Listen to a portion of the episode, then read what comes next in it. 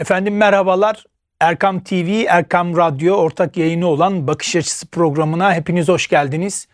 Bugün stüdyo konuğumuz İstanbul Medipol Üniversitesi Siyaset Bilimi ve Kamu Yönetimi Bölüm Başkanı Profesör Doktor Berat Özipek hocamızla beraberiz. Kıymetli hocam hoş geldiniz. Hoş bulduk sağ olun. Evet e, değerli hocam dünyada çok ciddi sıkıntılar var. E, bu sıkıntıların başında tabii ki savaşlar var. İklim değişiklikleri söz konusu. Artı ekonomik göstergelerde bununla beraber has safhaya ulaşmış durumda pandemiden sonra. Evet.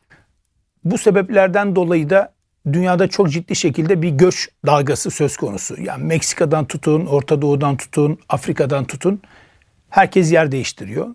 Evet. Bununla alakalı toplumlar arası bir gerginlik söz konusu olur mu? Aslında oluyor tabii. Geçmişten günümüze göçlerin böyle bir sonucu var. Şöyle söyleyelim. Ani bir şekilde bir insan grubunun bir yerden bir yere gitmesi, bazen mesela evinizde aniden misafir gelmesi meselesinde bile bir telaş olur.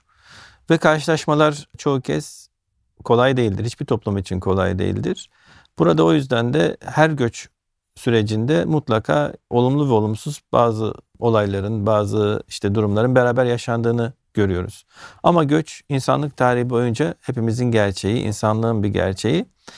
Eğer doğru yönetilecek olursa da çok büyük bir nimet öyle söyleyelim ve çok büyük bir e, aynı zamanda zenginleşme kaynağı. Sadece maddi zenginlik olarak söylemiyorum. Toplumları geliştiren, toplumları değiştiren, onlara kültürel bir aşı anlamına da gelebilen, yemekten müziğe, bilimden icatlara kadar her alanda toplumları değiştiren, olgunlaştıran ve bir anlamda da onları kalkışa geçiren bir süreç.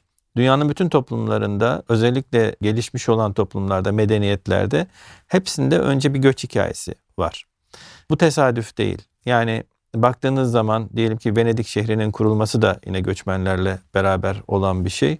Amerika Birleşik Devletleri'nin de aynı şekilde göçmenlerle. Osmanlı'yı zaten biliyoruz. Yani tamamen göçlerle şekillenen bir tarihi var bugünkü Türkiye'nin de. Ve dolayısıyla o göçün getirdikleri zenginlikle beraber düşünmek lazım. E, düşünülmesi gereken bir şey. Yani sadece günümüzde göç genellikle ya böyle ekonomik maliyetiyle ki o da yanlış e, anlaşılıyor. Ya da milliyetçi tepkilerle işte onlardan bizden olmayan insanlar geldi. Onlardan bir grup burada şimdi gibi bir yaklaşımla ele alınıyor. Bu dar görüşün ötesine geçmek ve göçü bir bütün olarak çeşitli unsurlarla beraber kavramak gerek. Dünyada e, özellikle Amerika Birleşik Devletleri'nde batıda en gelişmiş teknoloji şirketlerini kuranların göçmenler olduğu gerçeği üzerine düşünerek belki başlamak gerek. Neden göç bu üretkenliği beraberinde getiriyor diye. Yani sadece trafik ışıklarında bekleyen insanlarla ilgili ya da işte sığınmacılar, işte maddi ihtiyacı olan insanlarla ilgili bir mesele gibi bakmak sadece ilk aşamasını, ilk anını ya da içinden bir segmenti, bir bölümü, bir parçayı alıp onun üzerinden genelleme yapmak gibi bir yanlışa götürür ki buna düşmemek lazım. Pekala Türkiye bu durumda göç politikasını iyi yönetebiliyor mu? Yani iyi ve kötü tarafları var. Türkiye'nin göç yönetiminin başarılı ve başarısız tarafları var. Öncelikle şunu söyleyeyim. Türkiye'nin kadim geleneğidir. Dışarıdan gelene, can havliyle gelene kapıyı açmak. Bu hem ahlaki bakımdan doğrudur hem de ülkeyi her bakımdan e, zenginleştiren, geliştiren, ona ivme kazandıran bir tercihtir. Bunu yapmayan ülkeler, bunu yapmamaya çalışan ülkeler yanlış e, yaparlar ve avantajı da önemli bir avantajı da avantajdan da kendilerini mahrum ederler. Türkiye özellikle Suriye meselesi ortaya çıktığında ilk aşamada açık kapı politikası izledi ve yapılması gereken şeydi bu. Nedir bu politikanın özelliği? Eğer bir yerde katliam, soykırım, işte etnik temizlik başlamışsa, iç savaşın verdiği bir toplu öldürme süreci başlamışsa Orada can havliyle kapınıza gelen insanlardan nüfus cüzdanı sureti, pasaport, ikametgah muhabir isteyemezsiniz. İlk yapılması gereken şey sınırı açmak ve onları içeri almaktır. Tıpkı bugün Ukraynalı mültecilere Polonya'nın yaptığı gibi. Şu an Türkiye'deki Suriyelilerden daha fazla sayıda insan Ukraynalı Polonya'da yaşıyor. Hani hep söylenir coğrafya kaderdir diye. Evet gerçekten de öyledir. Kolombiya ile Venezuela arasındaki sınırda da mesela yaşanan o olmuştur. Ee, Venezuelalılar oraya geçmek zorunda kalmışlardır. Tıpkı Afganistanlıların Pakistan'a geçmek zorunda kaldıkları gibi Suriyelilerin de Türkiye'ye geçmesi, Ukraynalıların da Polonya'ya geçmesi. Yani haritayı önünüze aldığınız zaman bir yerde bir basınç olduğu zaman o insanların nereye gideceği bellidir. Can havliyle kapınızı çalan komşunuz varsa eğer muhtemelen en yakın komşunuzdur ya da bitişik olan komşunuzdur. Gidip başka bir apartmana sığınmadan önce sizin kapınıza gelir. Dolayısıyla bu hem ahlaki bir ödevdir. Yani dünyada birisi size geldiği zaman onu almak hem de uluslararası hukukun da bir gereğidir. Aynı zamanda sizin sigortanızdır da. Çünkü siz bugün alırsanız dünyanın bin bir türlü hali var. Yarın başkalarının da sizi almasının ahlaki zeminini oluşturmuş olursunuz. Gerekçesini oluşturmuş olursunuz. Onlara karşı bakın beni alın e, demek için aynı zamanda yüzünüze tutamak edebileceğiniz bir şey de yapmış olursunuz. O bakımdan Türkiye doğru yaptı. Ama Türkiye 2015'e kadar zaten bu açık kapı politikasını izledi. Türkiye bu doğruyu aynı zamanda doğru bilgilendirmeyle destekleyemedi. Yani hükümet bu konuda toplumu bilgilendirme, göç konusundaki temel bilgileri onlara verme, özellikle ayrımcı, ırkçı ya da milliyetçi propagandanın doğurduğu o kiri temizleme konusunda herhangi anlamlı bir şey yapmadı. Uzun yıllar boyunca yapmadı. Bunun gereğini hissettiği zaman da zaten epeyce toplum enfekte olmuştu. Muhalefetin burada ya da işte muhalefet partilerinin ciddi bir sorumluluğu var. İktidarın sorumluluğu belki toplumu bilgilendirme görevini yerine getirmeme, doğru dürüst yerine getirmeme. Bunun için anlamlı bir tutum ortaya koymama. Ama muhalefetin en büyük hatası ya da yaptığı yanlış ayrımcı, ırkçı, işte Suriyelileri, mültecileri içinde bulundukları durumun ne olduğunu bildiği halde siyasi bir araç haline getirici bir politikayı bile isteye izlemeleriydi. Yani gayri ahlaki bir tercihi bilerek ve isteyerek yaptılar. Yani işte diyelim ki devlet onlara para veriyor, istedikleri okulda bedava okuyorlar, 40 milyar dolar harcandı gibi sözlerin doğru olmadığını, aslında bunların daha doğrusu bir açıklaması olduğunu onlar da biliyorlardı bu propagandaları yaparken. Ama bir tercih yaptılar. Yani dünyanın her tarafında yabancı düşmanlığı işte yükselişte. Türkiye'ye de bir grup Suriyeli geldi. Bunların sayısı 4 milyon. Dolayısıyla da 4 milyon insan üzerinden bir propaganda yapmak rasyonel gibi geldi. Aslında rasyonel de değildi. Yani ya, toplumdaki bütün o yaygın e, görünen önyargı dalgasının yükselen önyargı dalgasının etkileyiciliğine rağmen onlar da öyle yaptıkları için aslında yani onlar için de bir zarar hazne, haznesine yazılacak bir şey oldu.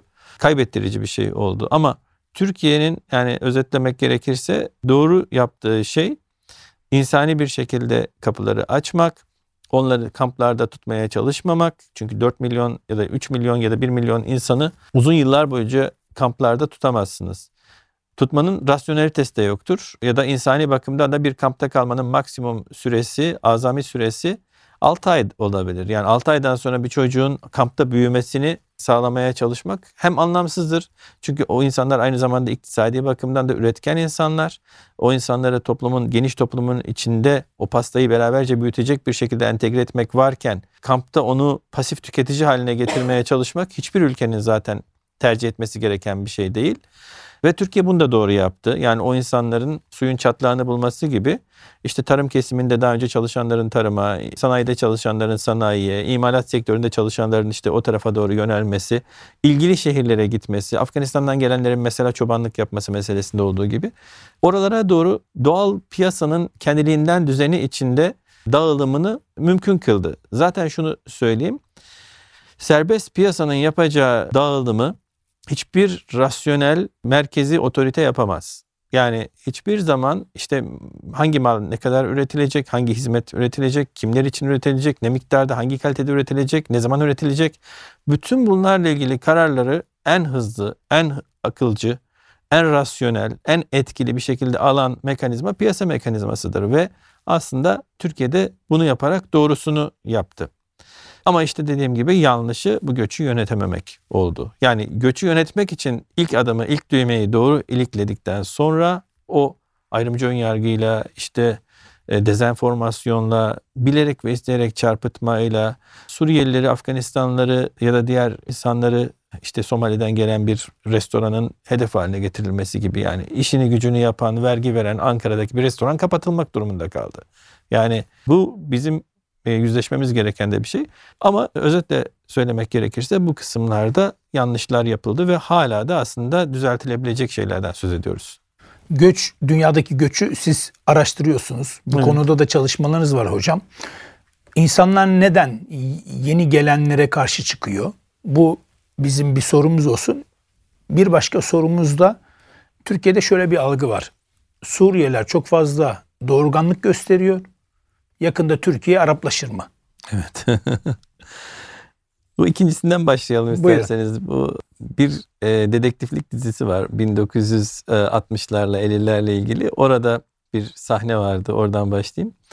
İşte İngiltere'nin istila edildiğini söylüyor kahramanlardan birisi o e, şeydeki.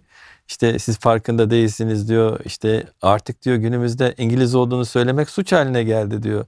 Eğer diyor bu suçsa evet ben İngilizim falan. Yani bütün bildiğimiz bugün kullandığımız o klişeler var ya kullandığımız derken tabii ki benim ya da sizin kullandığınız demiyorum ama işte sessiz istila falan ondan sonra işte ülkemiz şey yapılıyor, işgal ediliyor, nüfus yapısı değişiyor falan. Bütün bunların hiçbirisi şey değil. Ufuk Uras'ın çok güzel bir tespiti vardı. Ayrımcılarımız yerli ve milli değil diye. E, ırkçılarımız yerli ve milli değil diye. E, gerçekten de kendi işte icatları olan kalıpları bile kullanmıyorlar. Yani daha önce defalarca batılı ülkelerde özellikle de dünyanın başka bir yerinde çoğu kez Türklere karşı kullanılmış olan sloganları, kalıpları kullanıyorlar. Ya sev ya terk et, ondan sonra çok istiyorsan al elinde evinde besle gibi hani. Zaten bu ikincisi şeydir. Ee, Beğenmiyorsan git. Evet evet. İşte bunlar zaten şeydir. Mesela çok istiyorsan al evinde besle şeyi bunları gibi bunlar diye zaten nesneleştirerek kullanılan şey siyahlara insanca davranan beyazları suçlamak için getirilmiş bir kalıptır. Yani ya siyahlarla beyazlar eşit olsun, onlara yönelik ayrımcı uygulamalar kaldırılsın diyen beyazlara çok istiyorsan al bu siyahları evinde besle şeyi söylenmiştir. İşte bugün onlar mesela tekrarlanıyor. Dünyada da o yüzden böyle bir şey var. Yani neden var? Belki bunun bir sürü sebebi var. Ama sosyal psikologlar mesela bazı tespitlerde bulunuyorlar. Arno Gruen'in çok güzel bir kitabı vardır. Türkçe'ye de yıllar önce çevrilmişti. İçimizdeki yabancı.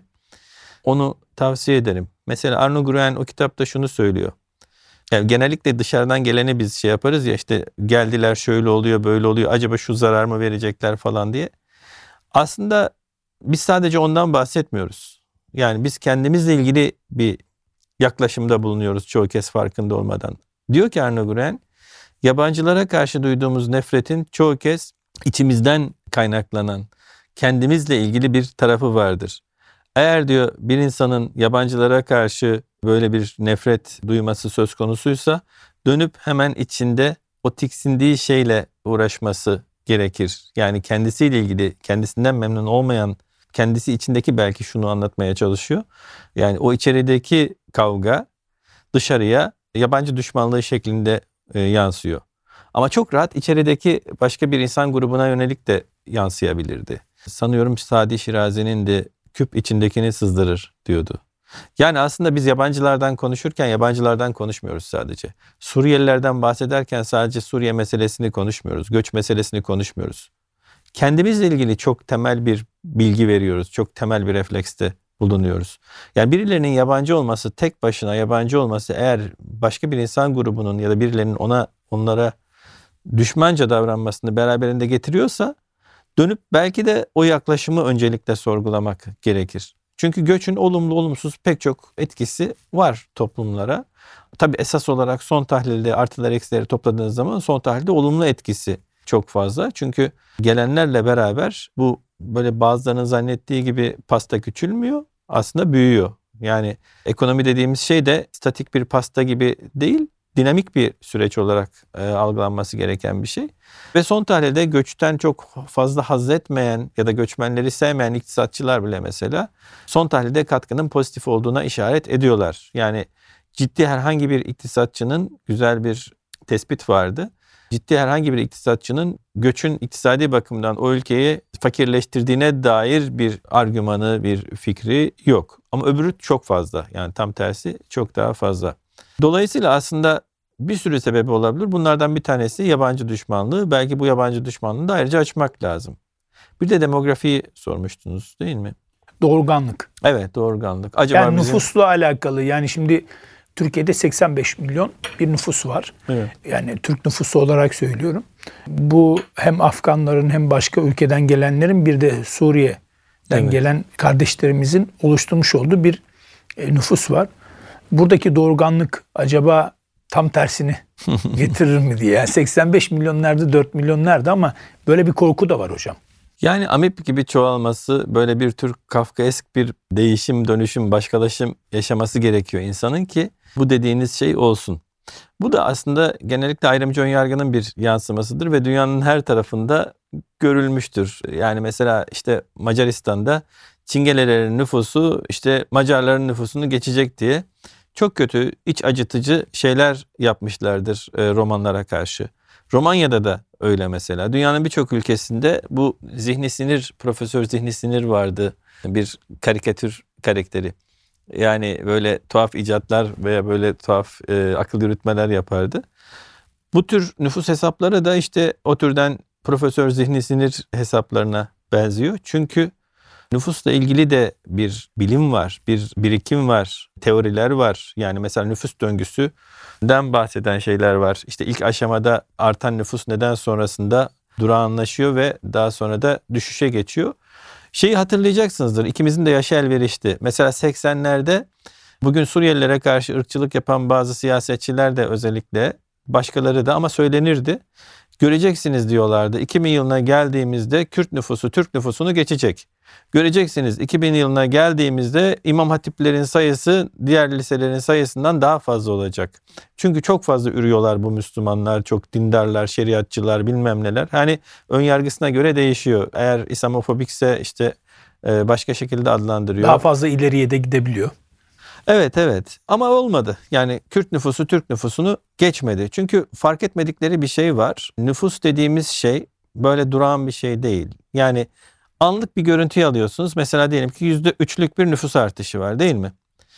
50 yıllık bir projeksiyon yapıyorlar onun üzerine. Başka hiçbir şey değişmeyecekmiş gibi. Yani dünyayı her şeyi dondurup o insanların sürekli %3 %3 ama öyle olmuyor. Yani iktisadi bakımdan bir tık yukarı çıkanlar daha az çocuk yapıyor. Tuhaf bir kural ama dünyanın her tarafında böyle işliyor. Belki de tam tersi olması lazım ama Tabii. olmuyor. Yani diyelim ki e, 8-10 çocuklu böyle e, çok yoksulluk içinde yetişmiş olan ailelerin çocukları varlıklı olduklarında bir veya iki tane çocuk yapıyorlar. Yani bu üç çocuk kuralı yetiş şeyde de e, Kürtlerde de Türklerde de aynı şekilde işliyor. Yani dediğiniz gibi belki tersi olması beklenir. Tam eli para görmüşken çocuk yapacağı yerde eli para gördüğünde çocuk yapmamayı tercih ediyor.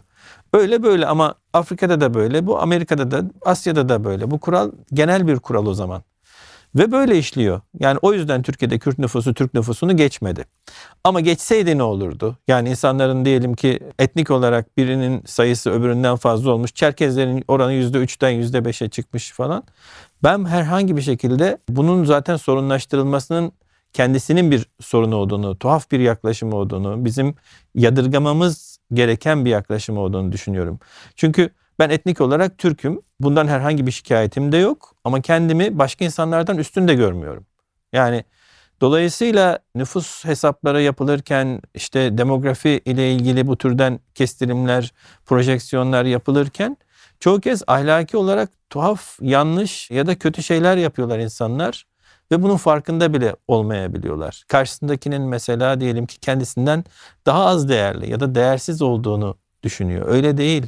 İnsan olarak bizim sahip olduğumuz değer başka insanların değerinden etnik olarak da ırk olarak, soy olarak, biyolojik olarak neyse cinsiyet olarak ne az ne çok ne daha değerli ne daha değersiz böyle bakmamak gerekiyor. Ama Suriyelilerle ilgili olarak da şimdi mesela böyle bazı kestirimlere bakıyorum, hesaplara bakıyorum. İşte bilmem nüfusları bilmem 20 yıl sonra Türk nüfusunu geçseydi Suriye'de geçerdi.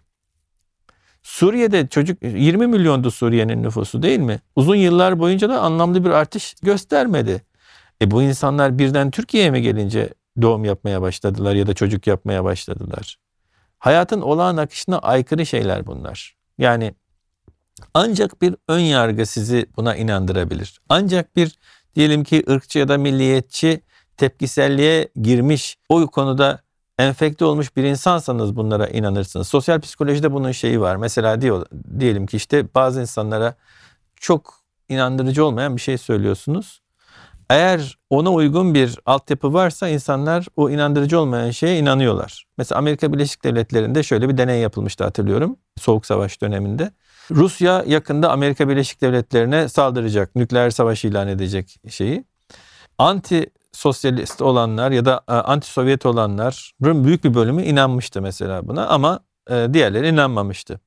Şimdi aynı argüman ama birini inandırıyor, birini inandırmıyor. İnandırmasının işte sebepleri var. Özetle bu demografi meselesinde kendi ülkesinde 20 milyonu geçemeyen Suriyelilerin bir gün Türkiye'ye geldiklerinde aniden böyle coşup çok fazla çocuk yapacaklarını ve 80 milyonu da geçeceklerini düşünmek yani bunu hem akla hem mantığa hem de bilime aykırı. Hiçbir yani nüfus teorisi böyle bir şeyi mümkün göstermiyor. Dünya değişiyor, şartlar değişiyor, insanlar bir halden başka bir hale geçiyorlar. Ekonomik olarak, sosyoekonomik olarak durumları değişiyor. Eğitim değişiyor. Her şey Eğitim değişiyor. seviyesi ilerliyor. O yüzden mesela Türkiye'de hatırlarsanız bir dönemde şey vardı. Nüfus artışı olmasın diye uğraşanlar vardı. Evet. Şimdi tam tersine Türkiye kritik eşiğin altına indi ve o yüzden de acaba nüfus artışı için ne yapabiliriz diye işte Erdoğan'ın 3 çocuk tutturması boşuna değil yani. Çünkü biliyor ki Türkiye'de özellikle bu kritik eşiğin altına düşmek ülke için pek çok bakımdan zararlı. Yani mesela en azından tek bir örnek vereyim. Tek bu değil ama sosyal güvenlik çarkını çevirebilmek için aşağıdan gelenlerin yaşlıları finanse edebilmesi için aşağıdan birilerinin gelmesi lazım. E, ülkenin nüfusu, insanların ömrü uzuyor. Yani insanların artık 100 yaşına kadar 80 yaş yani diyelim ki eskisi gibi 60 yaş 70 yaş yaşlılık şeyi de değil artık. E dolayısıyla insanlar ölmüyorlar, daha uzun yaşıyorlar, daha uzun yaşasın bir şey demiyorum. Bu döngünün devam etmesi lazım. De, birinin de aşağıdan onu beslemesi lazım. Besleyeceği kişi eğer sahneyi terk etmezse o zaman gelen de aşağıdan daha az olursa çark bir yerde kırılır ya da diyelim ki yaşlıların bakımı, sağlık hizmetlerine ulaşımı vesaire ciddi anlamda zarar görür. Dolayısıyla pek çok bakımdan bu bir şey e, risk. Türkiye için de bir risk. Dünyanın hiçbir ülkesi için böyle bir risk söz konusu değil. Mesela e, Çin için de geçerli biliyorsunuz bir dönemde tek çocuk şeyleri yapmışlardı. Şimdi politikayı değiştirme ihtiyacı duyuyorlar. Evet. Aslında benim de biraz da anlamadığım bir şey var. Yani anlamak istiyorum ama anlayamıyorum. Sebebi şu. Şimdi dünyada bazı ülkeler var. Ama öyle ama böyle. Resmi veya gayri resmi farklı ülkelerden birçok insan Kanada'ya, Avustralya'ya, efendime söyleyeyim Amerika Birleşik Devletleri'ne ve İngiltere gibi ülkelere gidiyorlar. Ama resmi ama gayri resmi orada yaşıyorlar, çalışıyorlar. Ben hiçbir Amerikalının ağzından ya bizim dışımızda çok fazla bir nüfus var. Bu nüfus e, işte New Jersey'yi Türkler alacak işte Amerika Birleşik Devletleri'ne ele alacaklar diye bir korku sezmedim ve hatta duymadım. Öyle bir söylemde birisi çıkıp da sahneye çıkıp da anlatmadı. Bu o ülkelerde olmazken ki orada daha fazla bir göç var açıkçası o gibi ülkelerde. Evet. Yani bu bizim içimizdeki amiyane tabirle karnından konuşanlar diyelim. E, bu politik bir davranış mı? Oy devşirmek için yapılan bir sistem mi, çalışma mı? Mesela Türkiye'de bir sürü şeyin bileşkesi bu. Bazıları Arap olduğu için mesela gelenleri sevmiyorlar. Bazıları doğudan olduğu için yani sevmiyorlar. Yani diyelim ki işte hani Avrupa'da bazı ırkçılar kara kafalı diyor mesela işte çok da ayırmıyorlar Yunanlıyla zaten Türkiye'liyi. Ve tipine bakıp şeyine bakıp işte ırksal özelliklerine bakıp istemiyorlar. Türkiye'de de aynı sebeple istemeyenler var. Yani e, diyelim ki sarışın güzel insanlar diyordu birisi konuşurken hani e, insanların sarışınını makbul görüyor. Kendisi belki sarışın da değil.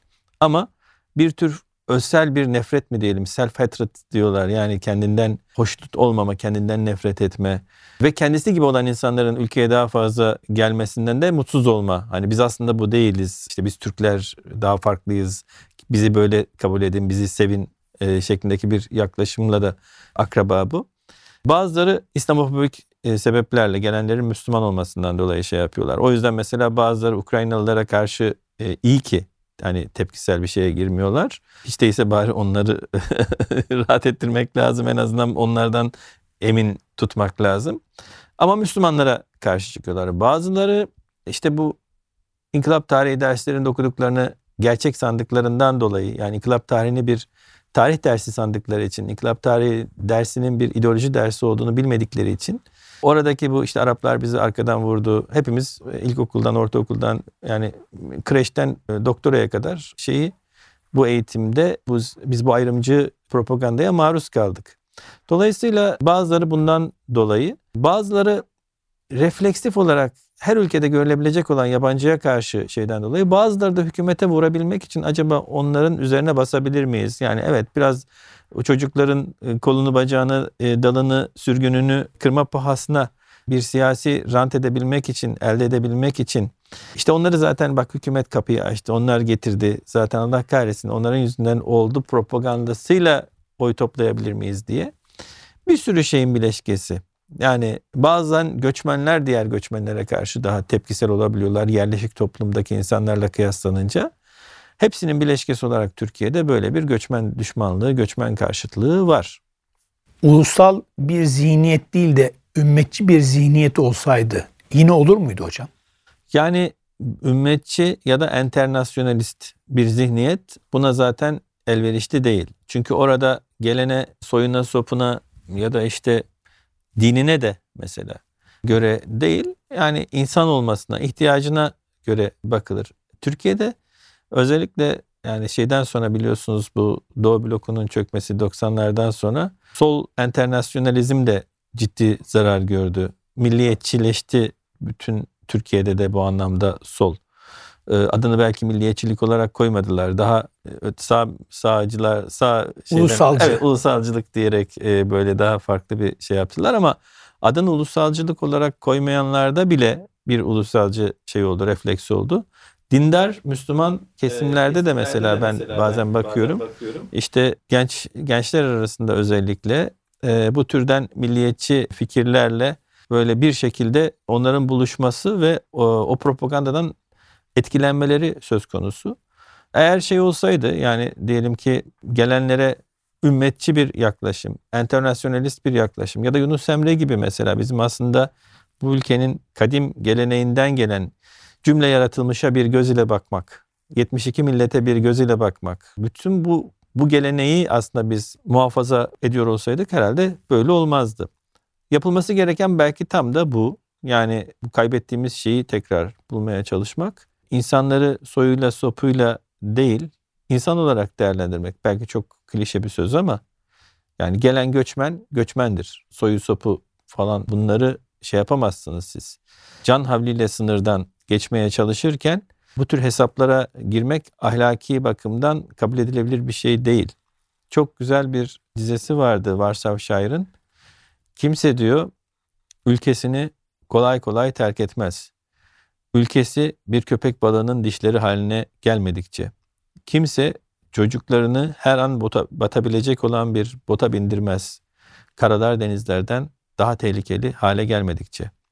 Yani düşünün çocuklarımız herhalde bizim için dünyadaki en değerli varlıktır. Ve siz o en değerli varlığı işte diyelim birkaç yüz metre gittikten sonra batabilecek olan bir bota bindirmeyi göze alabiliyorsanız ve hiç bilmediğiniz insanlara dikenli tellere doğru yürüyerek hiç bilmediğiniz insanların insafına terk edecek ya da bırakacak şeyi riske edebiliyorsanız onların hayatını alternatifini düşünmek gerekiyor.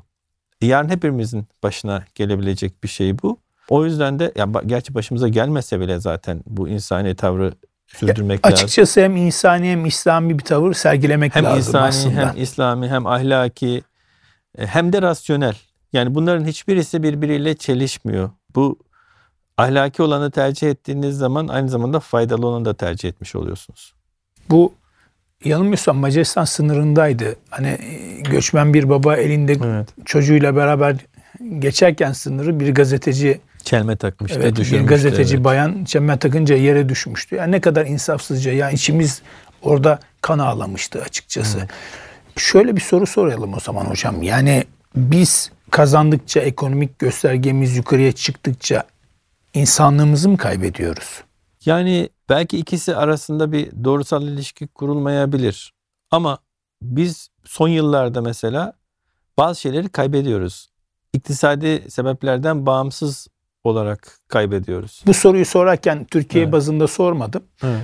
Gazeteci, Macar gazeteciden mütevellit e, tüm dünya insanlığı Evet. için soruyorum. Yani biz insanlığımızı kaybediyor muyuz? Yani tüm dünyada e, diyelim ki evet çok iyiye doğru gitmediğimizi gözlemlemek mümkün. Gazze'ye baktığımızda da gördüğümüz mesela bu dünyanın en büyük toplu bebek katliamı, çocuk katliamı yaşanıyor. Ama diyelim ki ateşkes bile talep etmeyen ülkeler görüyoruz. Yani korkunç bir şey. E, En fazla çok fazla küresel tepki olunca işte lütfen hayatlara biraz daha dikkat edelim falan gibi şeyler geliyor. Jean-Paul Sartre'ın eleştirdiği bir şey vardır. Batı e, bir e, ikiyüzlü tavır vardır siyasetçilerdeki. Onu mesela çok daha net görüyoruz bugünlerde. Evet yani o bakımdan dünya çok iyi bir yere doğru gitmiyor. Güvenlik Konseyi'nde Amerika Birleşik Devletleri'nin yani üyesi olan arkadaş el kaldırdı ve ateşkese izin vermediğini söyledi. Dikkat ettiniz mi bilmiyorum. Kendisi de aslında Afro Amerikalıydı. Evet. Belki bu yani şey işte devlet kademesine girdiği zaman insanlar ya da bir kamu görevlisi olduğu zaman çoğu kez kendi vicdani duygularını ya da tercihlerini izlemeyebiliyor. Bazen de kraldan çok kralcı da olabiliyor. Ama sanıyorum onun şahsıyla ilişkili olmaktan ziyade Amerika Birleşik Devletleri'nin bu konudaki istikrarlı bir şekilde sürdürdüğü yanlış politikayla, haksız, zalimin yanında olan politikayla ilgili. Evet. Hocam 1960 yıllardan bir hikayeden bahsederler. Programı da öyle kıymetli izleyenler ve dinleyenlerimiz bitirelim.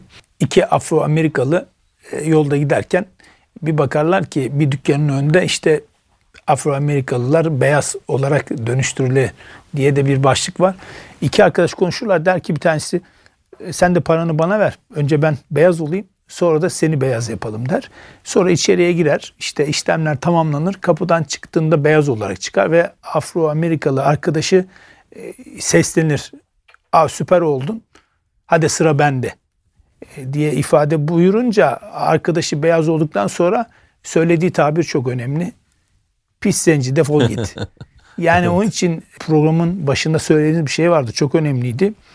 İçimizdeki göçmenleri aslında dışlarken kendisinin de daha önce göçmen olduğunu da unuttuğunu da e, beyan ettiniz.